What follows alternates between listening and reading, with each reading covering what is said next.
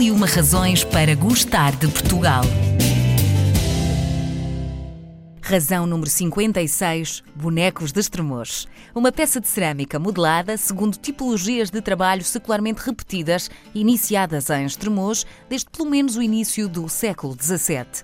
A produção de uma peça destas é bastante simples. Depois de modelada com uma técnica que utiliza três processos fundamentais, a figura fica a secar durante vários dias, sendo depois cozida a 800 graus. Depois é pintada com óxidos de terra misturados com cola e secagem a verniz. Esta arte é única no nosso país, mas para nos falar sobre ela tenho o presidente da Câmara Municipal de Estremoz, Luís Mourinha. Os bonecos de Estremoz são mesmo uma boa razão para gostarmos de Portugal? Exatamente, quer dizer, não é só os bonecos para gostarmos de Portugal, não é só os bonecos de Estremoz. Acho que Portugal tem um conjunto de produtos e de paisagens que, únicas. Nós também somos únicos, não só em Portugal, mas também no mundo, porque a forma de fazer os bonecos, portanto, não é uma escultura, portanto, são, a escultura é a base, mas depois são vestidos, portanto, uhum. todas as outras peças são, são vestidas e, portanto, depois é as cores.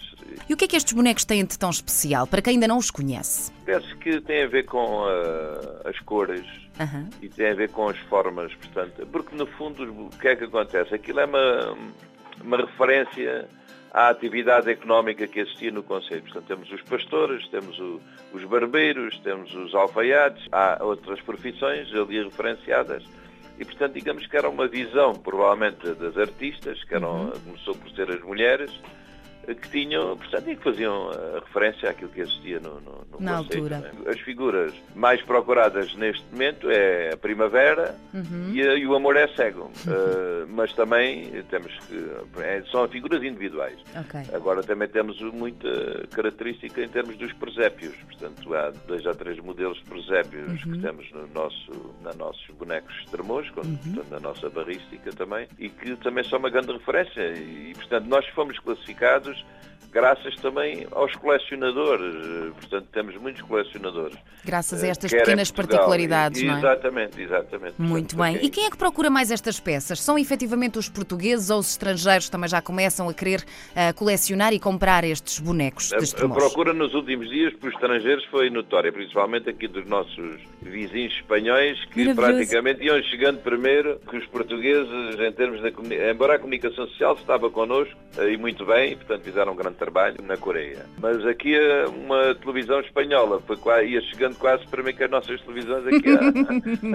as Portanto, o que significa que teve um impacto muito significativo em termos mundiais. E agora falando, sim, concretamente sobre esta distinção que é muito recente, é a aquisição, digamos assim, mais recente de Portugal na listagem de património cultural e material da humanidade na Unesco, são efetivamente os bonecos de Estremoz. Eu sei que esta candidatura foi uma candidatura um bocadinho suada, digamos assim, e que custou um bocadinho mas o que é certo é que foi aprovada há pouquíssimo tempo. Como é que é para vocês receberem finalmente esta distinção, Sr. Presidente, e o que é que significa tanto, tanto para si como para as pessoas que vivem em Estremoz e que ainda comprem esta tradição? para nós foi, portanto, foi uma candidatura produzida e feita né, com o pessoal, com o diretor da, da, do Museu de Estremoz e dos vereadores uhum. e, portanto, e alguns funcionários da, da, Câmara que estiveram envolvidos durante cinco anos para desenvolver a candidatura. E, portanto, não foi fácil, pois tivemos também a colaboração muito boa de, do clube da Unesco, de representantes do Ministério dos Negócios Estrangeiros,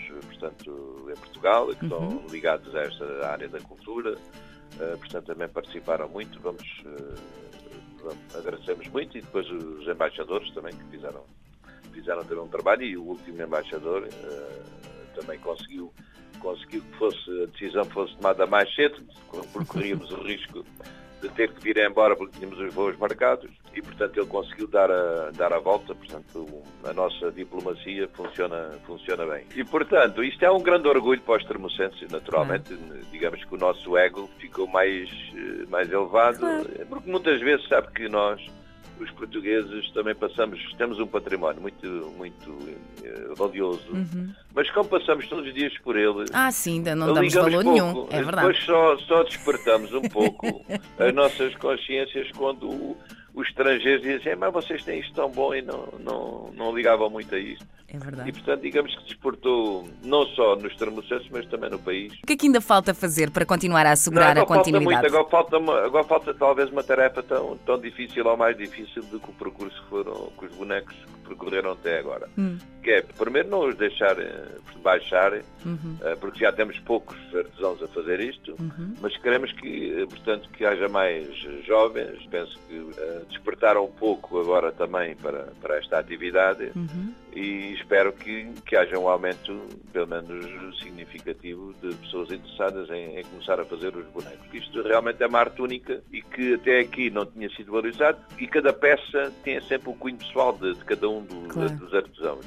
e, portanto, penso que há aqui, há aqui uma margem. Depois a Câmara vai ter que também ter, fazer um esforço no sentido de conseguir fazer um centro interpretativo com mais força, digamos, do que até aqui. Uhum. Temos no museu temos muitas peças. Vamos tentar trabalhar em rede capazes uhum. de fazer exposições.